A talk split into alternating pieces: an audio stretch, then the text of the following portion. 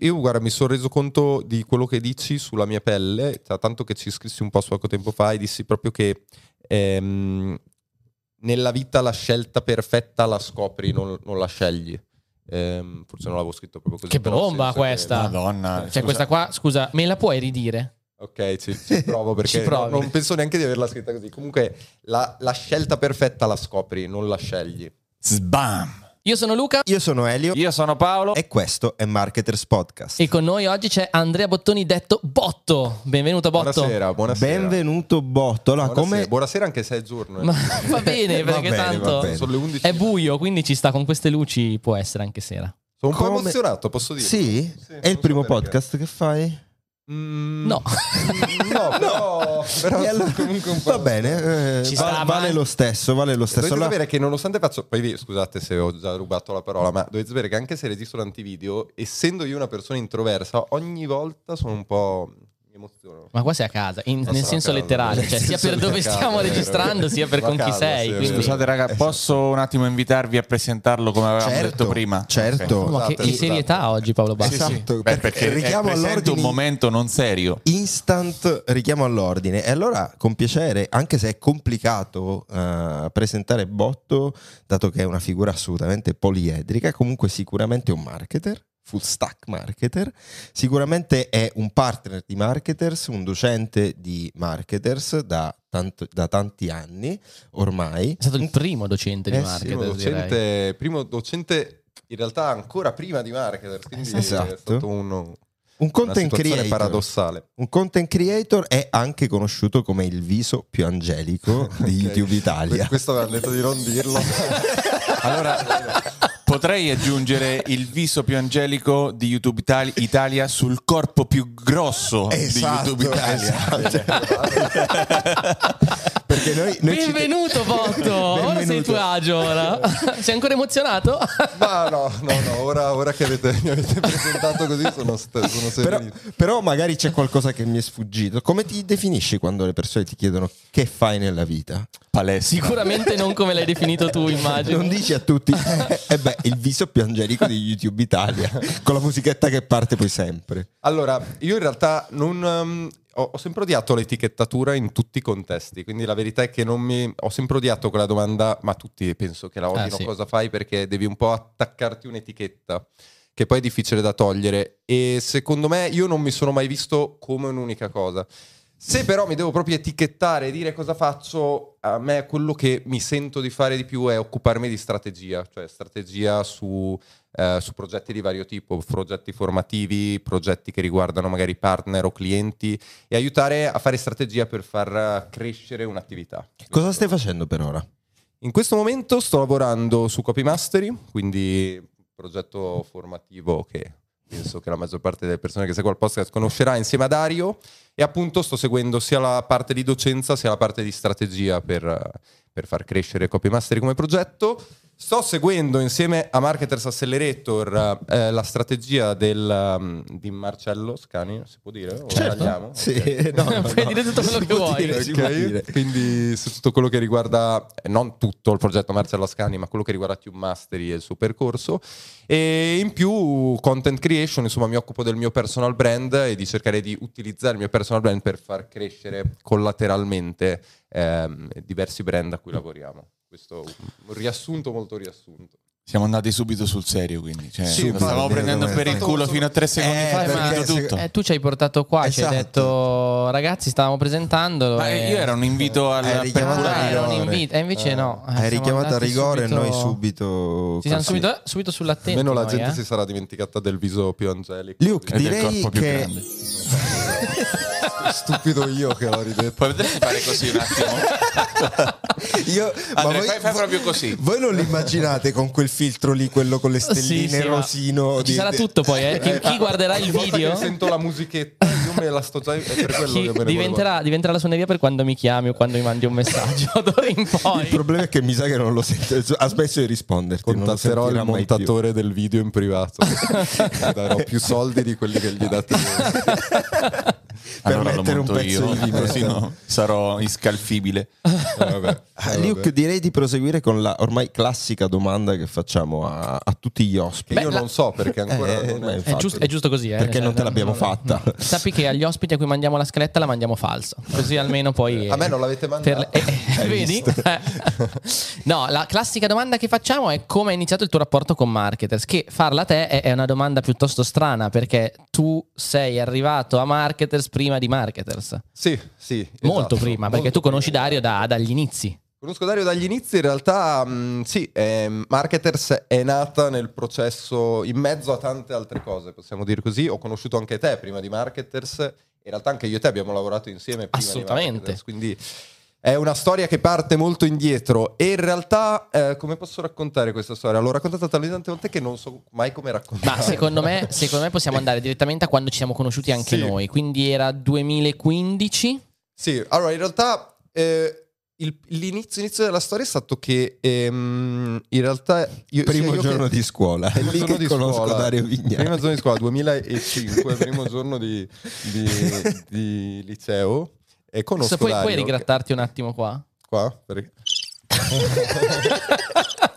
Che bello, pensavo di non usare mai questi effetti, invece oggi capito, è perfetto. L'ho convinto io a mettere gli effetti. Esatto, no, non, non volevo io della puntata.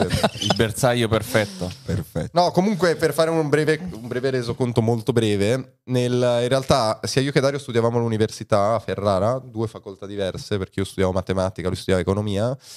E, um, insieme in realtà Dario già aveva la mezza idea di non dedicarsi all'università, dedicarsi ad altro, perché aveva il suo sito, aveva il suo blog che iniziava ad andare.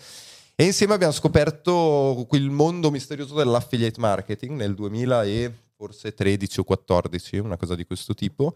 E mh, parallelamente all'università abbiamo iniziato a provare mh, a costruirci questo percorso alternativo. Ehm, Diciamo che ci incuriosiva, anzi ci ispirava tanto l'idea di crearci un lavoro, cioè questa è sempre stata la, la rotta che ci ha guidato e che penso che ci abbia guidato fino ad oggi in realtà. E stiamo ancora cercando, stiamo ancora di, crearci cercando un di crearci un lavoro. Però no, l'idea di crearci un lavoro con le nostre forze, senza mh, proprio inventarci un percorso, è sempre stata la cosa che, che ci ha ispirato parecchio. E, mh, e lì niente, nel duemilatredici duemilaquattordici è iniziato questo percorso un po' a caso, un po' da come, come deve iniziare secondo me ogni percorso, quindi esplorando. E abbiamo iniziato a esplorare il mondo dell'affiliate, ci siamo conosciuti poi io e te, tu in realtà... Eh, contattasti Dario, mi ricordo, sì.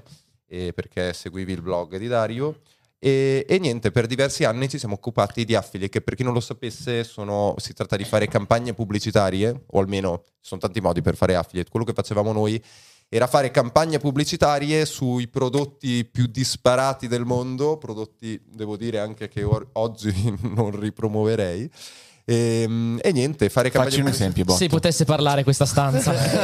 no, no, no, no, non perché fossero chissà cosa, ma semplicemente perché magari erano cinesate. Vabbè, eh, sì, non cioè, erano truffe, eh, però diciamo che non erano prodotti di qualità, spesso e volentieri. Spesso a, abbiamo promosso anche tanti prodotti di qualità, però sai, al tempo noi eravamo molto focalizzati sul concetto di pubblicità e dopo ci siamo evoluti in, questa, in questo nostro percorso, tanto che... Io ho cominciato Beh. a disprezzare... chi faceva quel tipo di affiliate, anche io in realtà facevo affiliate, lo facevo in maniera diversa. Ho cominciato a disprezzare, un, una volta eh, ero a un evento, andiamo a pranzo con un gruppo di, di tantissime persone e c'erano un po' di, di, di ragazzi, li conoscete ma non li posso nominare, eh, che ri- se la ridevano tantissimo perché, ri- perché leggevano le recensioni che arrivavano, in particolare era una spazzola per cani.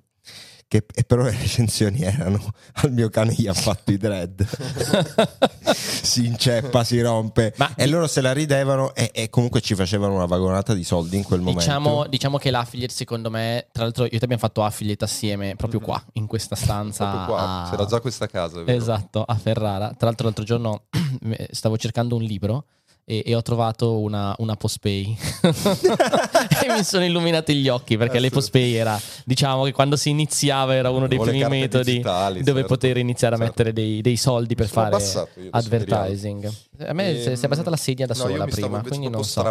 E diciamo che si era talmente focalizzati sul riuscire a crearsi qualcosa, a, a vedere, a toccare con mano che portavi un risultato, perché secondo me la cosa figa dell'affiliate era questo, cioè dipendeva tutto da te e tu giocavi con dei tuoi soldi, perché dicevi, non è che qualcuno ti diceva guarda promuovi questo prodotto e tu facevi tutto gratis, no, tu spendevi facendo pubblicità e quindi controllavi ogni mezz'ora che effettivamente ci fosse un ritorno, ed eravamo talmente concentrati su quello che t'affidavi a dei network che tutti usavano e a quel punto lì dicevi ok, se questo network ha messo quel prodotto lì lo sponsorizzo, chi sì. se ne frega un po' di, di cos'è quel prodotto. Diciamo che noi ci occupavamo sé. della performance e non di tutto il lavoro di brand, di branding che ci stava dietro. Non anzi. abbiamo mai ordinato un prodotto per fargli una foto. Esatto. Cioè, noi tendavamo anche molto, in, anche molto ingenuamente a, a fidarci dei brand che promuovevano i prodotti e noi prendavamo semplicemente il prodotto che pensavamo potesse funzionare, che avrebbe meglio. potuto vendere di più. Anche perché poi la cosa figa dell'affiliate è che tu prendevi un prodotto ma non per forza da spingere in Italia, cioè tu cercavi sì. di capire in quale parte del mondo quel prodotto, anche basato un po' su magari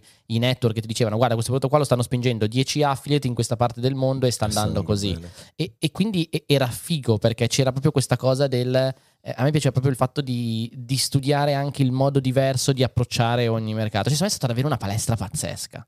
Sì, è stata una palestra incredibile, soprattutto perché come dicevi ehm, ti costringe a metterti in gioco e a mettere in gioco anche i tuoi soldi in eh sì. un'epoca in cui avevamo ventidue ventitré anni e non è che i soldi ci piovessero dal cielo. E questa cosa ti, ti costringeva a imparare a fare tante cose e ti costringeva anche a cercare di migliorare continuamente a fare quelle cose che facevi, perché altrimenti perdevi i tuoi soldi. In realtà ehm, quello che banalmente stavamo facendo senza rendercene conto ai tempi, perché i tempi stavano cercando semplicemente di vendere più prodotti e farci entrare più soldi possibili, quello che stavamo facendo era costruirci un bagaglio d'esperienza che poi ci ha aiutato per tanto tempo dopo. E, è que- stata una palestra incredibile. Anche Ma io vuoi, vengo dal mondo dell'affiliate. Vuoi copiarmi le frasi? No, no, no l'ho detta no. due secondi fa. No, la no, no, no, è stato, perché intendevo, è stata una palestra incredibile anche per me, che però no, non ho avuto il vostro stesso approccio.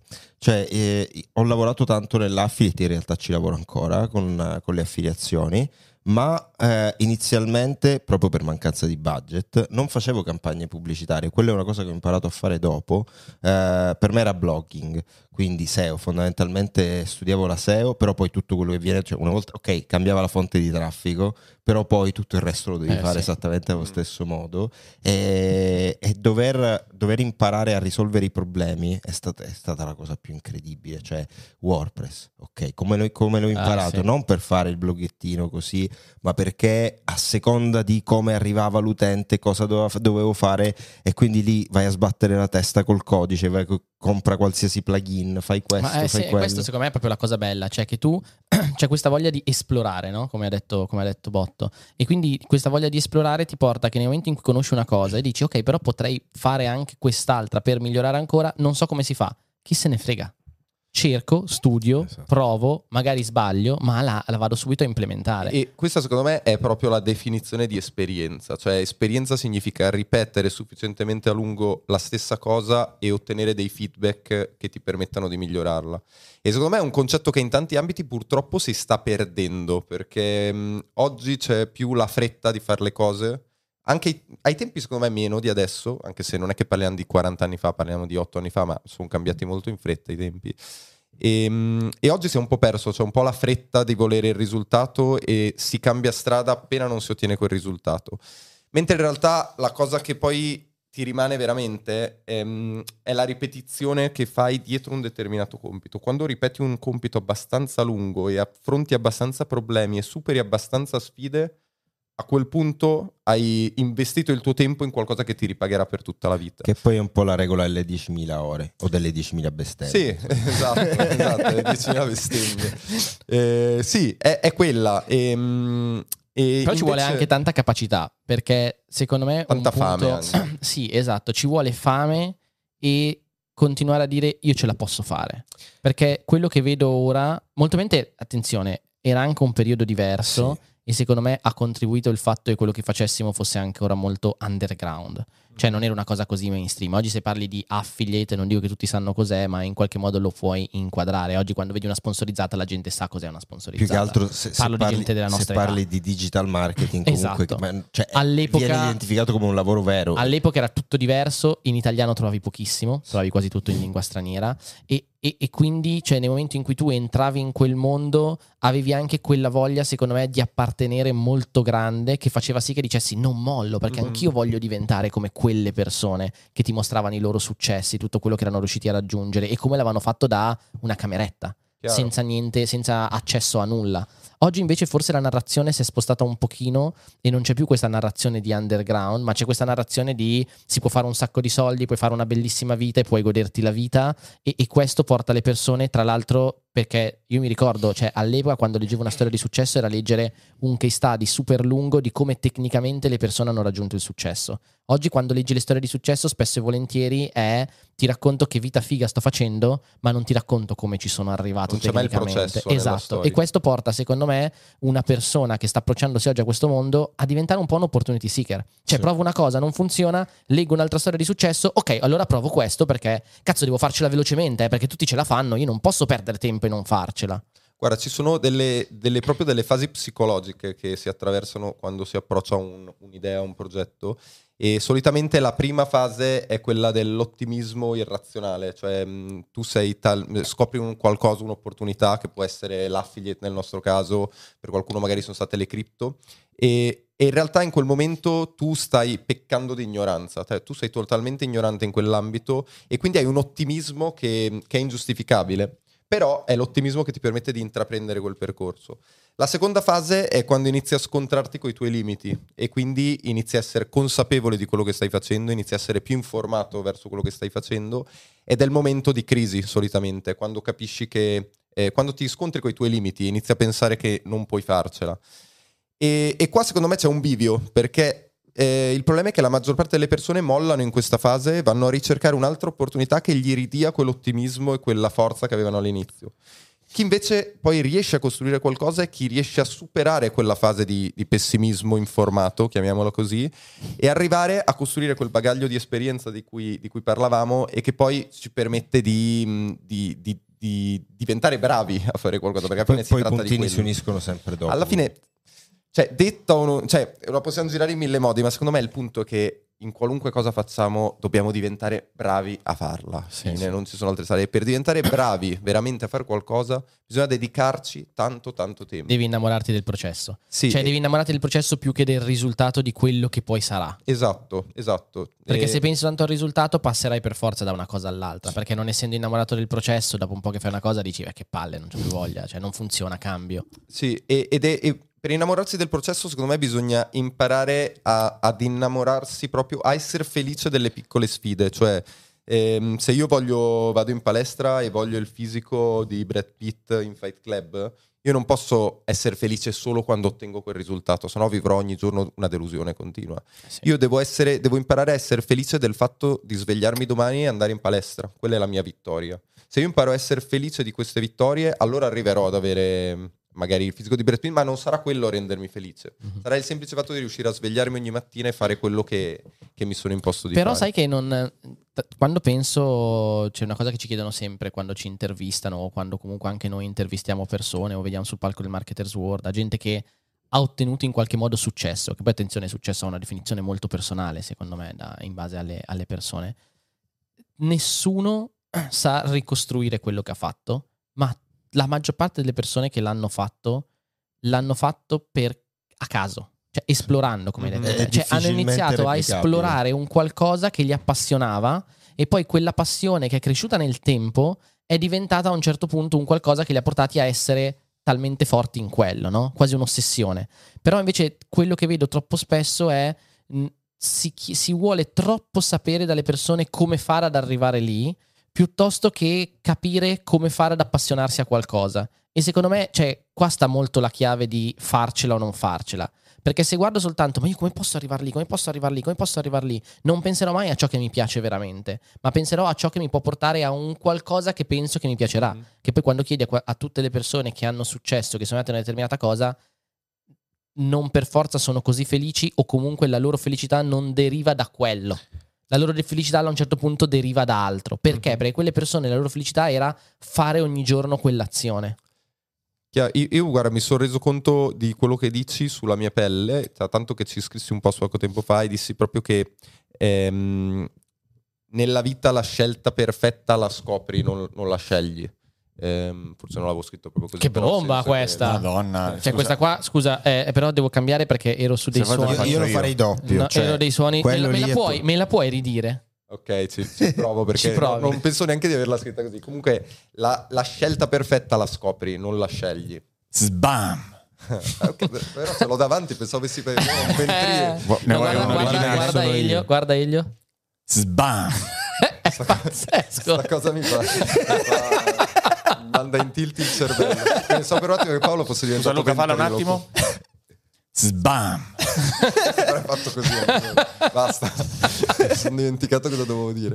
No, comunque che la vera scelta non è sì, non la scegli. Sì, non la scegli. Cioè, la verità è che tante persone oggi, poi c'è tanta fretta, secondo me c'è troppa fretta di perché c'è l'ansia, siamo bombardati da persone che FOMO, eh, FOMO viviamo, cioè, siamo... tutti con la FOMO nel... ogni giorno, siamo... ogni ora. Allora, noi siamo cresciuti nell'epoca della FOMO, secondo me, da quando siamo piccoli, ma ora si è proprio esploso il mondo sì. della FOMO e... e soprattutto quando conosci Dario Vignali mister No, no, FOMO mister FOMO, FOMO. Man. Poi qua non è che nessuno esce da, da, da questa gabbia della FOMO. Assolutamente. Pensa Però... che Dario quando, eh, quando gli abbiamo detto che avremmo fatto una puntata con, eh, con te, ha detto: ah, io ce l'ho, io ce l'ho il titolo con Bottoni, ma non sappiamo, non sai ancora di cosa parleremo. Come uccidere la FOMO prima che lei uccida te. Quindi dici, ecco, Botto, continua che ci stavi, il nostro rapporto tra me e Dario, ci stavi proprio raccontando come, come riuscire a sconfiggerla. Un rapporto basato sulla FOMO. No, allora, secondo me è... Allora, ci sono due cose da dire. Uno, ed è rivolto un po' a tutte quelle persone che sono bloccate in quello che fanno e cercano la scelta perfetta, cerca... cercano di fare la cosa perfetta. L'unica cosa che, de- che posso dirgli è che all'inizio non lo puoi sapere qual è la scelta perfetta, non hai gli strumenti per capirlo. Eh, io all'inizio, non, prima di iniziare a fare affiliate, non avrei mai pensato che la scelta perfetta per me fa- fosse fare quello che faccio oggi, perché non avevo gli strumenti per valutare la situazione. Cioè, se io domani mi iscrivo per la prima volta in palestra, io non so qual è per me il programma di allenamento perfetto, perché posso sentire Elio che mi parla di un programma di allenamento, te che mi parli di un altro, non ho gli strumenti per capire qual è il migliore dei due. L'unica cosa che posso fare è iniziare il mio percorso all'interno della palestra, così come è stato bene per l'affiliate, e poco alla volta correggere il tiro e poco alla volta capire dove la nostra indole ci porta, perché comunque noi abbiamo iniziato a fare affiliate e poi abbiamo finito a fare tutt'altro, e questo non tanto per, perché poco alla volta abbiamo capito che forse l'affiliate non era la nostra strada, ma c'era qualcosa che ci piaceva di più, ah, e che abbiamo costruito. Era un pezzo del percorso. Era soltanto un pezzo del percorso, sì, perché poi dopo poi ci sono anche le fasi. E, e, e questo è. E la seconda cosa è il fatto di, di, di non avere fretta, ma di imparare ad osservare i, i progressi e i successi in un arco temporale più ampio. Cioè, non guardiamo i successi nell'arco temporale di dieci giorni, di, un, di sei mesi, ma impariamo a guardarli nell'arco di due anni, tre anni. Perché se io mi riguardo indietro, non c'è nessun successo di quelli che reputo successo che ho ottenuto in meno di anni, cioè parlando in termini di anni. Ma anche se guardo banalmente, adesso guardo il caso solo perché è il più facile da valutare, perché ci sono i numeri, il mio canale YouTube... Io inizio a essere un po' soddisfatto oggi dei risultati che ho avuto, ma sono tre anni e mezzo che... Eh sì. Quanti iscritti stai, Botto, adesso? trentaduemila. trentadue trentatremila, sì, trentaduemila. Wow. Ho smesso di guardarli dopo i venticinquemila perché dopo diventi, diventi ossessionato dal numero. Però, che però è proprio questo, cioè all'inizio non puoi... non puoi farlo per il successo, cioè non puoi sì. farlo per valutare esatto. delle metriche, devi farlo perché hai talmente tanta voglia di fare quella cosa che allora la fai. E devi soltanto avere anche... a un certo punto puoi iniziare, cioè tu quando hai iniziato YouTube facevi già tante altre cose e quindi allora ci sta che inizi YouTube dicendo voglio farlo per... perché voglio diventare uno YouTuber, e allora inizi a dire devo guardare tra due anni quello che succede, per due anni devo farlo no matter what. Ma uno che inizia oggi e che sta approcciandosi a questo mondo e che non ha ancora un bagaglio di competenze, non devi proprio pensare a perché lo faccio e dove voglio arrivare, ma devi pensare lo faccio perché è quello che mi piace ed è quello che mi farà iniziare ad acquisire competenze che man mano che vado avanti faccio tre video su YouTube e poi dico cazzo, però le persone poi vogliono seguirmi, dove mi seguono? Ah, forse devo fare una newsletter. Cos'è una newsletter? Ah, devo trovare un software di mailing list. Cos'è un software di mailing list? Come lo metto in piedi? Come scrivo una mail? Cioè, step by step, e poi dopo e capirai cosa tu. fare. Poi ovviamente eh, in certi ambiti anche una visione generale, cioè quando ho iniziato YouTube io avevo un, un'idea di, dell'output che volevo da certo. YouTube, perché sapevo che volevo costruire un brand di un certo tipo che mi aiutasse a vendere un certo tipo di prodotto o a diffondere le mie idee a un certo tipo di persone. Quindi dobbiamo avere un'idea generale, però non possiamo già pensare a ehm, il giorno in cui raggiungeremo quel risultato o il risultato esatto, anche perché non raggiungeremo mai il risultato che ci siamo... Ma tu ti eri dato comunque degli obiettivi?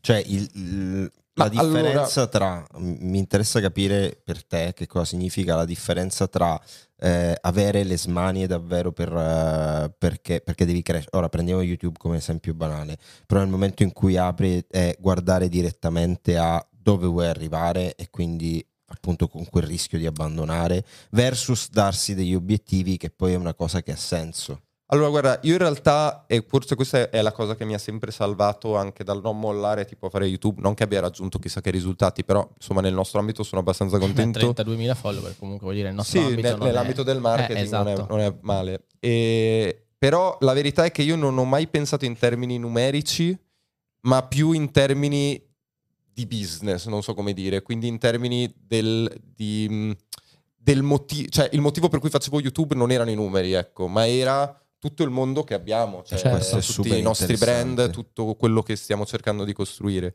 E quindi questo forse mi ha permesso anche di vedere risultati in un qualche senso fin da subito, perché quando non guardi i numeri e non sei ossessionato, de- se tu guardi i numeri non ne avrai mai abbastanza, certo. di numeri, perché non c'è una fine. Eh. Eh, eh, penso che anche mister Beast non sia soddisfatto eh certo. dei suoi numeri, perché vanno avanti all'infinito. Se invece hai delle altre metriche con cui valutare il processo, diventa tutto molto più facile. E, e per me le metriche erano altre. Come le individuate? Eh, dopo sono cambiate fase per fase. Tipo adesso una delle metriche che ho è intanto contribuire a, ai brand a cui noi lavoriamo, a, tu, a tutto quello che noi facciamo. E quello per me è una delle cose più importanti. Quindi i feedback delle persone, le cose che mi...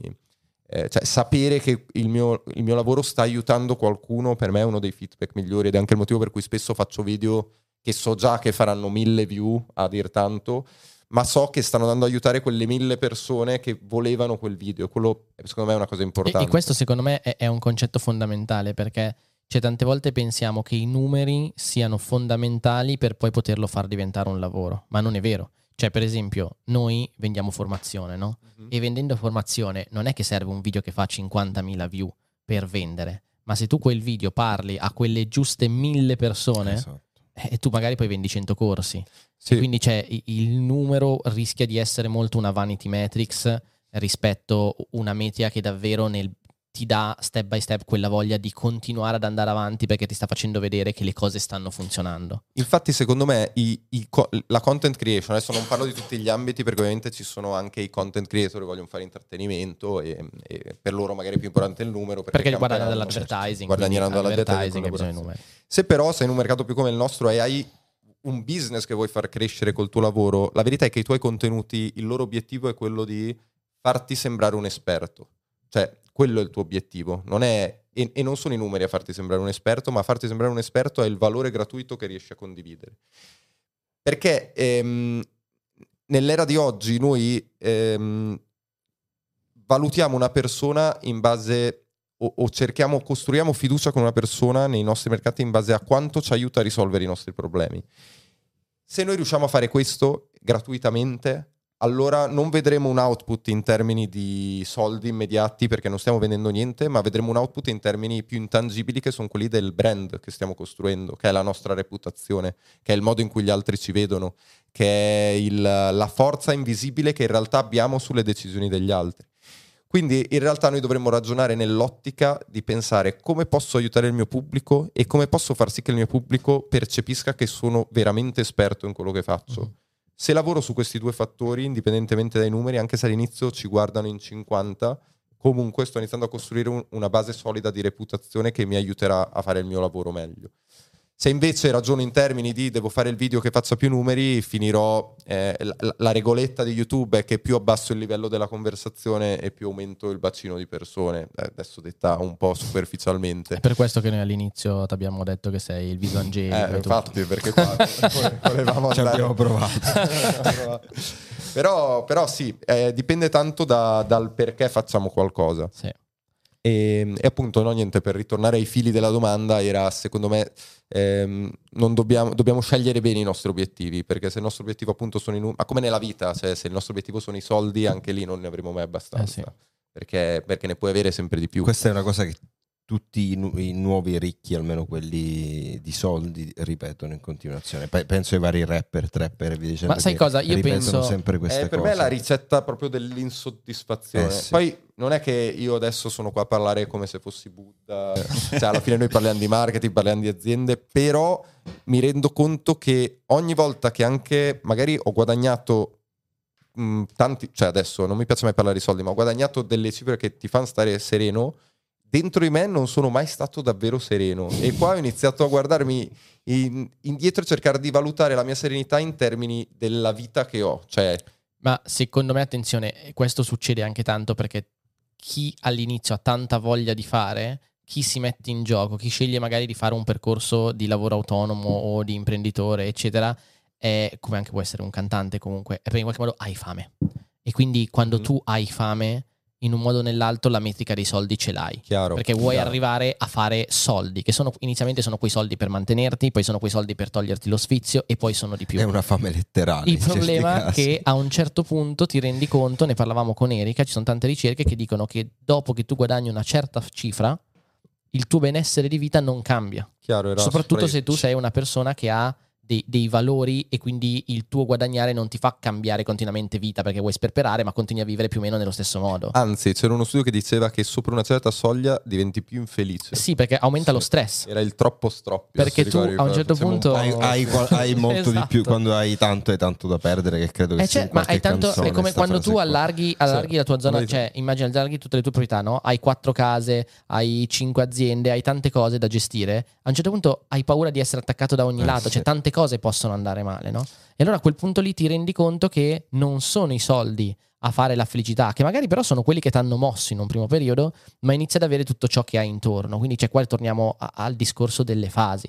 Purtroppo ci sono varie fasi e ci sta che uno nella prima fase magari sia mosso anche dalla voglia di dire ok, sto esplorando una nuova cosa e tutto, però voglio farcela, quindi voglio vedere che faccio soldi. A un certo punto ti rendi conto che vuoi iniziare a fare cose diverse. L'altro elemento, che sono altre me... cose importanti. L'altro elemento, che uno è senza dubbio la fame, ma mi era venuto in mente prima, sempre sull'inizio, secondo me è una cosa che tutti noi abbiamo con- condividiamo come persone, è una sorta di ottimismo irrazionale verso il futuro. Cioè, per me c'è una ah, caratteristica sì. di tutti gli imprenditori, che all'inizio hai un ottimismo che non è giustificato da nulla, perché quando ad esempio adesso ripenso a ventidue, se mi riguardo indietro e penso a ventitré anni, investire tutti i soldi che avevamo in una co- nell'affiliate marketing, che comunque significava avere competenze da pubblicitari, da persone che magari avevano studiato anni, ma questo vale per l'affiliate ma in tutti i campi, ma noi eravamo convinti al cento per cento che avremmo spaccato tutto, e anche davanti a tutte le delusioni che abbiamo affrontato continuavamo a essere fermamente convinti che il giorno dopo sarebbe cambiato qualcosa e ce l'avremmo fatta. E secondo me questo è un atteggiamento che non so neanche dirvi se è una cosa di indole innata, una cosa che uno può sviluppare. O è Beh, follia. O è follia pura. È, è propensione al Però rischio. Secondo me è propensione al rischio forse, ma anche essere... quasi troppo sicuri delle proprie capacità. Eh, in realtà stavi investendo correttamente, ma pensavi su una cosa, in realtà stavi, stavi investendo su un'altra, nel senso mm-hmm. eri convinto che era il, l'affiliate in sé, le campagne magari pubblicitarie in sé, che erano l'investimento giusto. Invece l'investimento era nel costruirti qualcosa, sì, de, qualche che competenza. Però all'inizio non lo vedi. Cioè, eh sì, sì, infatti, questo è co- totalmente incosciente. Totalmente tot- incons- però diciamo che questa cosa qua, secondo me, l'imprenditore poi è una cosa che mantiene. Cioè anche oggi noi siamo comunque sempre molto positivi verso il futuro. Cioè tu sai che, ok, questa cosa qua potrebbe non funzionare, a un certo punto potrebbe essere che cambia tutto, ma... c'è sempre questo ottimismo e questa voglia di dire vabbè, ci si reinventa, sì, sì, si chiaro. Trova qualcosa da eh, fare. Eh, eh, queste c'è, cioè, capita spessissimo in realtà quando facciamo esercizi di vedere tutto nero, perché ogni tanto ci sta anche di worst scenario, sempre immaginarlo. Cavolo, eh, eh, pe- ho pensato anche forse è un problema questa cosa qua, perché ogni volta ci ripetiamo... Ma cadremo sì. sempre in piedi. Poi io, per carità, cioè, poi ci sono le volte che ti schianti e ti fanno bene. Cioè, io mi sono ritrovato sì, in sì. periodi della mia vita dove effettivamente avevo la sensazione di starmi schiantando e, e lì ti prendi uno schiaffo in faccia. Cioè... Per esempio? Ci vuoi raccontare una? Ma allora, non è che ho esempi precisi, però vabbè, voi mi conoscete, sapete anche che sono una persona altalenante da un punto di vista emotivo e ho attraversato delle fasi in cui, soprattutto nel post-affiliate, c'è stata una fase in cui mi sentivo, ti senti talmente sicuro di te che inizi a mollare quello che stai facendo, inizi un po' a mollare la presa, inizi ad abbandonare un po' quello che stai facendo, e ci sono dei, dei momenti che io mi sono ritrovato ad aver magari anche sputtato in un qualche senso quasi tutto quello che avevo fatto e ritrovarmi che il mondo è andato avanti, tu ti sei un po' fermato e, e, e ti sei fermato senza una vera ragione, non so come dire, cioè è quando ti prendi una secchiata sì. d'acqua, la tua sicurezza si prende una secchiata però, d'acqua gelida. Però penso anche che ti sei messo questo... seduto. Sì, cioè ti ha rimesso seduto e in realtà poi col senno di poi mi ha fatto molto bene perché ho iniziato a essere più responsabile verso me, verso le persone che ho intorno, verso la mia vita, mettermi più ansia. Però lo sai Luca, anche io e te abbiamo messo è stato insieme. Utile per metterti più ansia. Ho detto per metterti più ansia. Sì. Eh beh, ma sai che l'ansia, un po' di ansia positiva ci sta. Sì, sì, perché... Beh, poi secondo me in questo aiuta tanto anche la nostra forza, penso che sia per la nostra forza di gruppo. Sì, cioè di, di amicizia che ormai ci lega e di persone simili, sia nell'ottimismo che dicevamo, sia nei momenti in cui uno ha dei momenti difficili. Perché nel momento in cui uno ha dei momenti difficili c'è il gruppo che comunque in qualche modo dice oh, che cazzo fai? Cioè, siamo qua, cioè siamo tutti assieme, cosa vogliamo fare? Vogliamo fare qualcosa, no? E quindi penso che circondarsi delle persone possa essere sicuramente qualcosa di... D- delle persone che siano simili a te è sicuramente qualcosa di fondamentale, perché sennò fare questo percorso da solo, dalla tua cameretta, senza conoscere nessuno, diventa davvero difficile. Beh, diventa veramente difficile anche perché spesso, soprattutto se sei una persona che tende a farsi domande, c'hai dei momenti in cui ti chiedi ma qual è il senso di tutto quello che sto e penso facendo? Che se fai questo percorso sei una persona che tende a farsi per domande, esatto. Perché cazzo? E quando inizi a cercare il significato, che tra l'altro eh, cioè, se ce l'hai come tendenza di cercare il significato nelle cose, alla fine magari ti rendi conto che hai fatto una determinata... Non lo so, inizi a scontrarti un po' con, uh, con quello che... Mh, con altre scelte che avresti potuto fare, con altri percorsi che avresti potuto inseguire, e se sei da solo rischi di, di, di schiantarti. E invece... Ma in realtà anche se sei in compagnia delle persone sbagliate. Anche se sei in compagnia delle persone sbagliate. Nel senso, quello che ripetiamo sempre è eh, circondati di persone co- sul lavoro, circondati di persone con le quali andresti a cena o in vacanza, eh, soprattutto per farci business insieme. Eh, pensa quanto vale eh, riguardo a questo, nel senso che se ti circondi di persone che in comune con te hanno soltanto l'obiettivo che state perseguendo in quel preciso momento, nel momento in cui tu hai una fase di down, qualsiasi tipo di fase di down possibile, anche il fermarsi un attimo, cosa che tutti abbiamo bisogno di tanto, di fermarci un attimo, non sei più utile. Chiaro. E questo è il concetto di diventare amico Uh, diventare amico delle persone che ti circondano anche sul lavoro, è proprio questo secondo me. No, no, è fondamentale, ma infatti io credo che la nostra, da questo punto di vista, sia una realtà rara, cioè il fatto di poter lavorare con soci, partner di cui, con cui condividi più del lavoro è una risorsa che, almeno a me, mi ha aiutato tantissimo a risollevarmi in periodi bui, cioè proprio molto bui. Penso che in altri luoghi magari non ce l'avrei fatto. E penso che oggi nessuno di noi potrebbe farne a meno. Cioè io non, sì, non, esatto. non riesco a immaginare una mia vita lavorativa con delle persone diverse, perché proprio per questo, cioè perché io ho, la mia vita lavorativa è la mia vita, cioè non c'è una distinzione tra lavoro e tempo libero, cioè è, è una cosa sola, no? E quindi io voglio farlo con le persone con cui sto bene e con cui so che, cioè tante volte ne parliamo anche, e se oggi finisse tutto... Cioè io sono sicuro che ci reinventeremmo, ma ci reinventeremmo sempre assieme. Oh, domanda ricorrente. Esatto. Così perché non ci piace così andare in palla. No, noi vedere le cose negative. Ma se domani finisce internet, apriremo un'azienda agricola, non lo so, troveremmo cosa fare. No, sempre. Però vedi, lì alla fine è quello che dicevamo prima, cioè l'esperienza che tu hai, messo, hai coltivato è ciò che, che, che, che ti continuerà a ripagare. Cioè, sì. Non è che l'esperienza che noi abbiamo ci ripaga ora, ma ci ripagherà probabilmente anche tra dieci anni, sarà, è la nostra moneta di scambio col mondo. E, però per costruirsi quell'esperienza eh, ci vuole, ci vuole tempo. Cioè... Ho, ho una riflessione che, che mi è nata prima mentre parlavi di alcune cose e poi adesso mentre tu parlavi intanto mi ritornava in testa, quindi la voglio tirar fuori. Che parlavamo proprio no, che all'inizio le persone iniziano e, e vogliono capire... Ah, all'inizio le persone... Eh sì, iniziano eh, per forza. Ah, è bella questa, eh? Questa un'altra perla, eh? Cazzo, no, le cicale, non mi ricordo più cosa volevo dire. No. Era e, super cazzo. E c'è quella voglia di dire ok, però devo guadagnare, però in qualche modo devo arrivare da qualche parte. E questo secondo me succede perché quando tu approcci a un lavoro, ok, dici ok, finisco di studiare, voglio lavorare, sei abituato che tu inizi a lavorare e qualcuno ti paga per quel lavoro. Il problema è che secondo me se tu vuoi fare il freelance o il, il libero professionista oppure l'imprenditore, non puoi approcciare che tu vuoi trovare un lavoro. Tu devi approcciare che vuoi esplorare un nuovo mondo. E esplorare un nuovo mondo è un metto la mia energia e vedrò cosa succede. Sto partendo per un'avventura, no? E, e questo deve essere molto chiaro. Cioè, se tu invece stai approcciando con voglio guadagnare dei soldi, allora trovati un lavoro. Poi quando hai fatto, hai fatto un po' di soldi, hai un cuscinetto, oppure nel tempo libero che hai dal lavoro che ti dà quel cuscinetto, allora intanto esplora. Ma se vuoi, cioè comunque quando tu ti metti su un percorso per diventare libero professionista o imprenditore, sei un esploratore che sta partendo per una cazzo di avventura e poi non sai cosa succederà. Hai un debito di conoscenza, mettiamola così, all'inizio. Quindi non puoi pensare di avere un guadagno economico finché non hai colmato il tuo debito di conoscenza.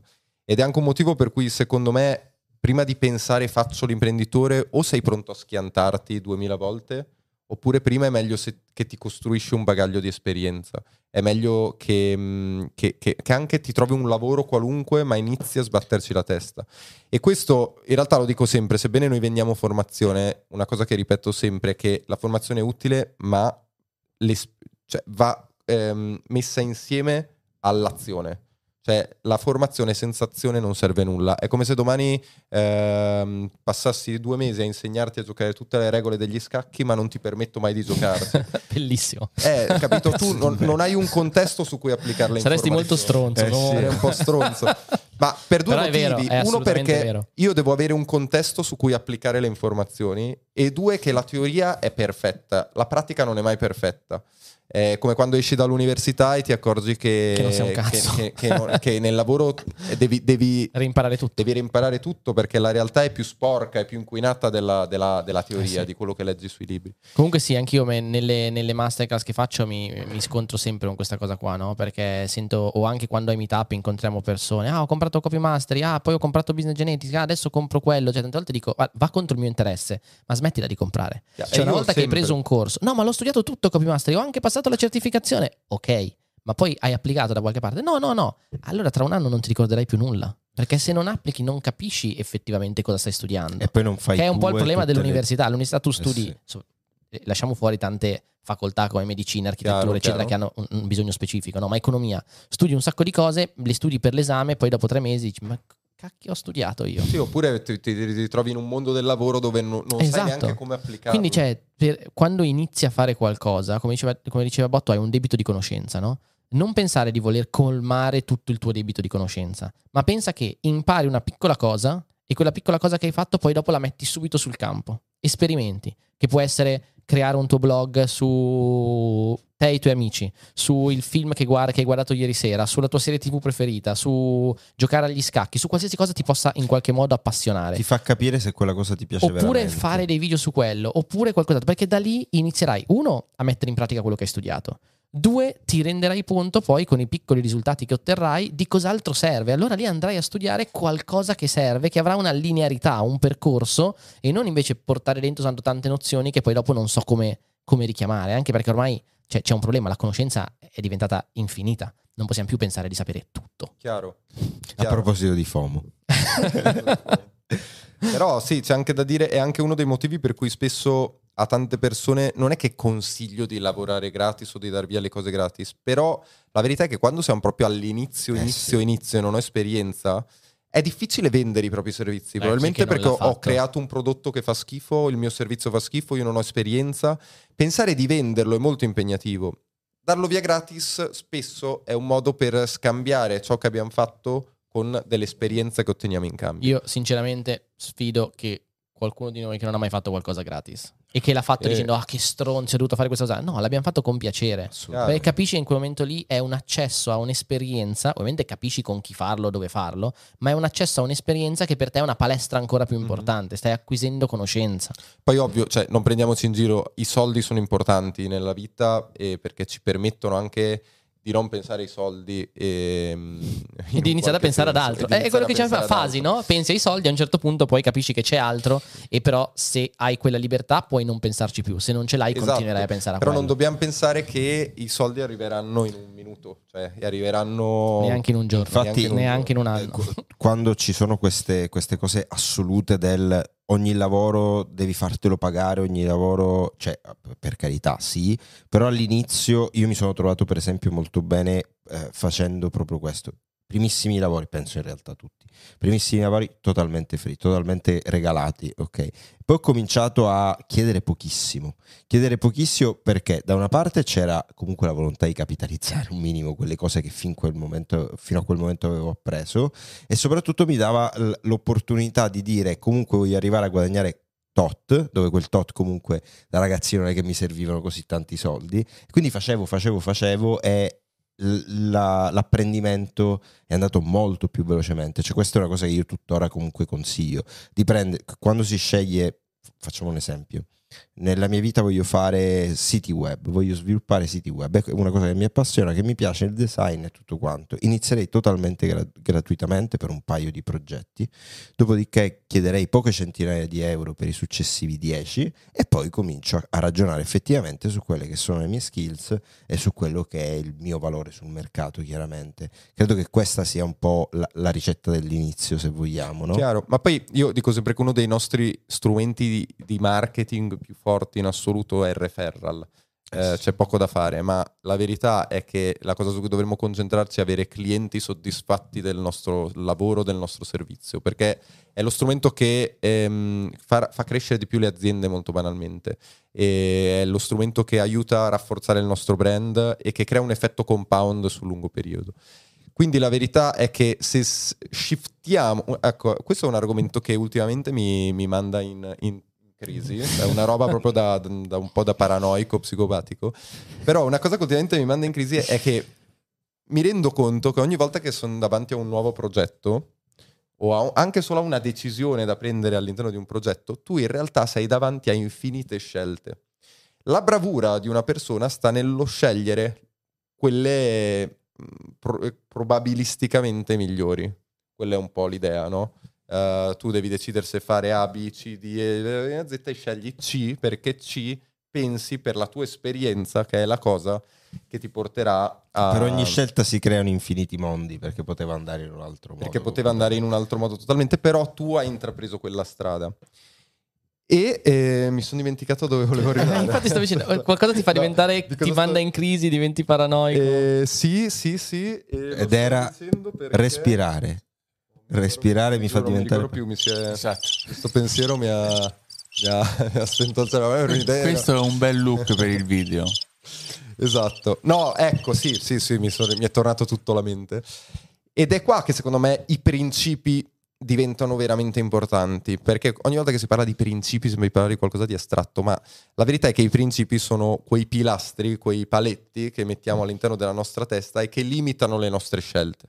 Perché banalmente, se io devo prendere una scelta domani mh, per un brand X e non ho esperienza e non ho principi, allora potrei scegliere ogni scelta possibile. Se invece ho dei principi chiari in testa, ad esempio uno dei miei principi è che il cliente sia, o la persona che comprerà, sia al massimo grado di soddisfazione, quindi creo un cliente che sia veramente felice del mio servizio, allora questo determinerà le scelte che prenderò, perché a questo punto mi potrò chiedere, ok, ha senso bombardarlo di annunci pubblicitari? No, perché non renderà più felice quella persona. E quindi inizia a limitare le mie scelte. E però sì, ho fatto un giro strano. Infatti cosa ti, ma cosa ti rende paranoico? Esatto. Cosa, non, cosa che no, non ti fa funzionare? No, rendermi paranoico sono le troppe scelte, okay, ma molto okay, banalmente. Beh, però mi fermo con... su, su... No, no, sì, vai, vai. No, no, questo... no, no, semplicemente hai detto una parola chiave che è pubblicità. Brand. Vorrei dedicare ah, un pochino... Brand, io. anche, ah, in realtà sono due perché sono strettamente legate, però se volevi rimanere nell'argomento rimaniamo ancora un po'. No, era quando ho parlato delle infinite scelte, cioè penso che purtroppo l'intera vita è... è prendere scelte e ogni cosa che noi, ogni scelta che noi prendiamo ci porta da un punto all'altro, quindi la nostra capacità di prendere scelte sempre migliori. Aspetta che si è ricordato. No, ce l'ha, no, ce no, l'ha. No, quello, quello di prima era un discorso. Ah, ok, pensavo ah, che ce l'avesse io. Però Naval Ravikant dice una cosa molto bella che secondo me è che l'obiettivo di ogni imprenditore è arrivare a essere pagato per la propria capacità di giudizio. Quindi all'inizio ti sporchi le mani, lavori, bla bla, poi accumuli talmente tanta esperienza che a un certo punto il tuo ruolo sarà quello semplicemente della tua capacità di saper prendere decisioni nel modo corretto. È quella di scegliere la scelta migliore di quelle infinite che hai davanti. Ed effettivamente è tutto quello che a un certo punto fanno eh, Naval Ravikant, è un venture capitalist. Io immagino che il suo unico lavoro sia quello che ogni tanto gli verranno sottoposte delle decisioni strategiche, ah, certo. e lui dirà Beh, A, B o C o che D. Siano, che siano scelte importanti o che siano scelte non eh, meno importanti, cioè l- la vita dell'imprenditore è esattamente questo, cioè ogni mattina ti svegli e sai che più scelte prenderai nel modo corretto, più l'azienda andrà bene. Ovviamente devi essere in, bra- in grado di capire quali sono le scelte più importanti da prendere, perché tutti abbiamo una, una capacità mentale che è limitata, no? Quindi se ci dedichiamo a prendere un sacco di scelte che però hanno poco impatto, poi quando arriva che devi prendere delle scelte super importanti, lì diventa difficile. Mm-hmm. E quindi diciamo che più diventiamo, eh, più abbiamo un team, più stiamo scalando la nostra azienda, più diventa facile dedicarsi solo a prendere scelte, che magari sono scelte difficilissime, però puoi dedicarti a quello. All'inizio la difficoltà, secondo me, è complessissima, ma anche quando fai il freelance, quando fai il creator, è che tu devi portare avanti il tuo lavoro e ogni scelta è sempre tutto sulle tue spalle, cioè non c'è mai nessuno di fianco a te, e ma la, devi e la probabilità all'inizio di prendere la scelta giusta è bassissima. Però è anche il motivo per cui è importante avere delle figure di riferimento e imparare dalla loro esperienza. Eh sì, questo, questo è fondamentale, circondarsi delle persone giuste da una parte e dall'altra invece seguire le persone giuste, perché comunque ricordiamoci che con l'accesso che abbiamo ora alla conoscenza, cioè tramite YouTube, libri, documentari, possiamo davvero accedere alla conoscenza di tutto. E infatti da qua io ti farei una domanda che è tre, se no abbiamo fatto una bellissima chiacchierata parlando per chi vuole iniziare un percorso, in che modo può cercare di districarsi e capire un po' che strada prendere, no? Mm-hmm. E che tre risorse possiamo consigliare per approfondire questo mondo a una persona che oggi dice voglio diventare un esploratore, voglio partire per una nuova avventura? Allora, parto con una premessa a questa domanda, che è che secondo me le fonti giuste dipendono dal momento in cui ti trovi, cioè io ho libri che hanno determinato la mia vita, ma secondo me l'hanno determinata solo perché l'ho letto in un momento in cui avevo bisogno di eh, quel sì. libro. Probabilmente se lo stesso libro, lo stesso contenuto lo prendessi oggi avrebbe un impatto che minimo. Che cazzo è sta roba, diresti? Esatto, direi, ma cos'è sta roba da, da, da scemi? E invece, ehm, quindi eh, io posso consigliare qualcosa che ritengo importante oggi, cioè non che ha cambiato la mia vita, attenzione, ma che oggi ritengo importante. E proprio visto che parlavamo di... Pri- io sto continuando qua, devo togliermi queste cose perché sennò divento autistico, devo masciugare tutto. E, e, e tenderei a consigliare uh, qualcosa che, che... persone e personaggi che parlano di principi, che hanno accumulato talmente tanta esperienza che vanno a darti quei paletti che ti permettono di prendere le scelte migliori. Quindi abbandonando un po' chi parla di tattica, ma chi che parla... Mm? Cosa? Perché, perché abbiamo immaginato il libro che sta libro. per dire e quindi esatto. Hai detto ora glielo prendiamo. Lo abbiamo cercato, Ray Dalio? No, no, ah, no, no, no, eh, no, eh, no, principi, no, no, no. Magari vuol dire Ray esatto. Dalio, i principi del successo. Nonostante sia un bel libro, ma odio anche quello in realtà. Però, però vai, non niente, non volevamo pensato. distrarti, scusaci. No, no, no, in realtà un libro specifico, più delle figure di riferimento che a me ispirano tanto. La prima è... Se dici Ray Dalio ti picchiamo. La prima è Ray Dalio. e, e, e il libro è I principi del che bello, non lo conoscevo questo libro, okay, grande. Questa è la prima e basta. No, e, no è Naval Ravikant, che ho citato anche in questa conversazione. Secondo me è una è, è, tutto ciò che scrive, anche se in realtà eh, c'è un libro che in realtà non è scritto da lui, l'almanacco, no? L'almanacco non è scritto da lui, ma è, è un libro scritto riprendendo i suoi vari scritti, podcast eccetera. Comunque Naval Ravikant come figura, sì, ci sono tre cose di Naval Ravikant che possiamo consigliare. Uno è l'almanacco, mm-hmm. uno è il suo profilo Twitter, perché sì, nel suo profilo Twitter ci sono dei thread fighissimi, tra cui ce n'è uno bellissimo che vado a ricercare e lo metto nella descrizione mm. di questa puntata. E poi la sua intervista con Joe Rogan, mm, è vero, due ore bello, passa bello. Che sono davvero fighe. L'ha fatta sia con Joe Rogan sia con un altro podcast che ogni tanto seguo, che è The Knowledge Project, che ah, è quello figo. di Sam Parrish, sì, di Farnam Street. Farnam Street. E c'è una sua intervista anche lì di un'oretta, un'oretta e mezza. Però cui... quella mi sa che è a pagamento, forse. No, no, no podcast, è gratis, la trascrizione è a pagamento. Okay. Sì, esatto, il podcast è gratis. E linkeremo tutto. Parlano di filosofia lì in realtà. E poi Charlie Munger è una delle figure che secondo me ha più influenzato il mio modo Mental di prendere model. decisioni. Un po' tutto quello che ha fatto, ci sono tantissimi scritti di Charlie Munger che si trovano in giro, ma la cosa bella sua... è che parla proprio di principi, e mi ricordo che le prime volte che leggevo, quando ero magari un po' meno esperto e cercavo più la tattica, leggevo i libri di Charlie Munger, mi, mi sembravano tutti del, un po' delle menate filosofiche, che psicologiche, dico vabbè sì, roba da, per sembrare fighi. In realtà poi mi rendo conto che ha piantato dei semi nella mia testa e che poi piano piano con l'esperienza, lavorando, sono maturati e mi hanno dato una direzione. Fatto sembrare figo. Fatto sembrare figo. e, e poi, poi, poi, che altro? E poi, ultima fonte, il mio canale... No, scherzo. La marchetta. eh, no, ma è... Link in descrizione. Link in descrizione. Eh, no, in realtà mi vengono in mente queste due adesso. Se poi me ne vengono in mente altre, lo scrivo nei commenti. Va benissimo. Ti farò un'ultima domanda. E l'ultima domanda è invece un libro che non sia business, che non sia crescita personale, quindi romanzo possiamo dire, che però ti ha eh, ispirato o comunque dici è un libro che consiglierei assolutamente da far leggere. Ok, allora dirò un libro che mi ha ispirato ma che non consiglierei assolutamente di leggere. Che ottimo, la verità è questo. E, ma in realtà, come dicevo prima, lo consiglio perché è un libro che ha influito tanto sulla mia vita in un particolare momento della mia vita, che era circa vent'anni, che è Infinite Jest di David Foster Wallace, che è forse il romanzo più bello che abbia mai letto.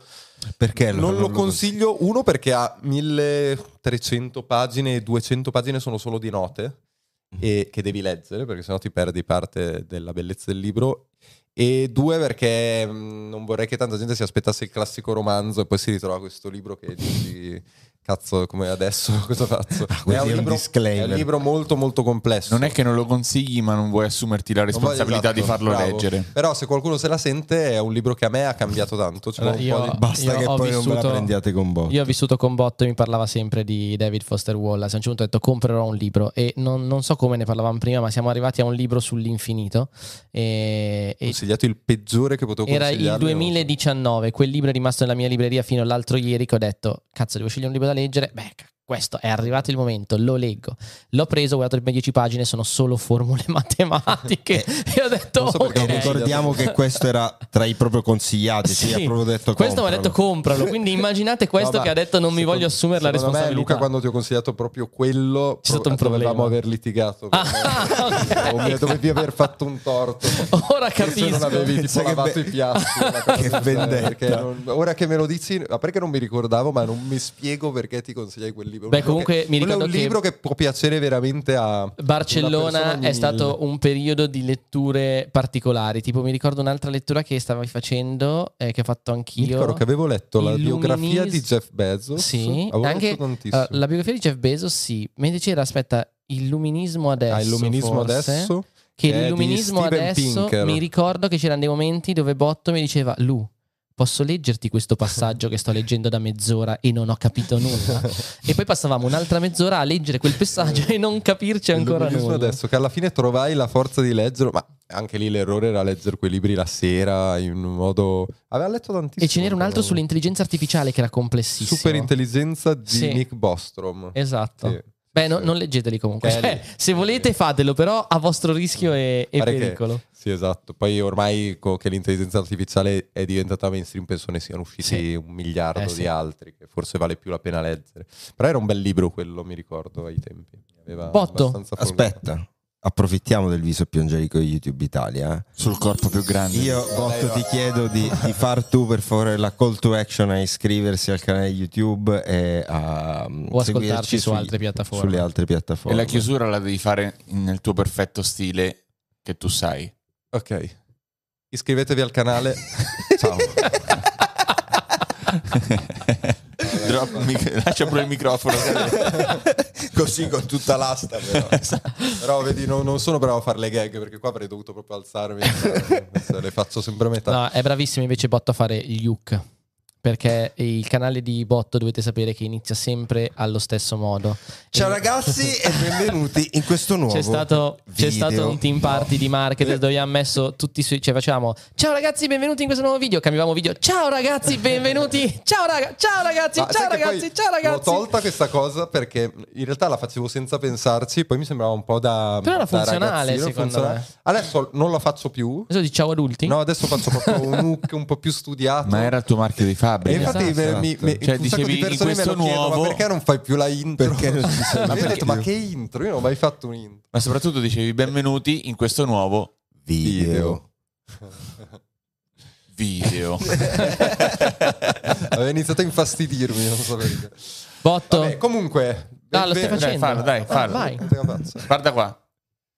Ah, devo farla, però non, non posso dire camera, benvenuti posso. Alla chiusura. Ma sì, ma va bene uguale. Okay, eh, no, vabbè, faccio la, la metteremo chiusura. Come hook.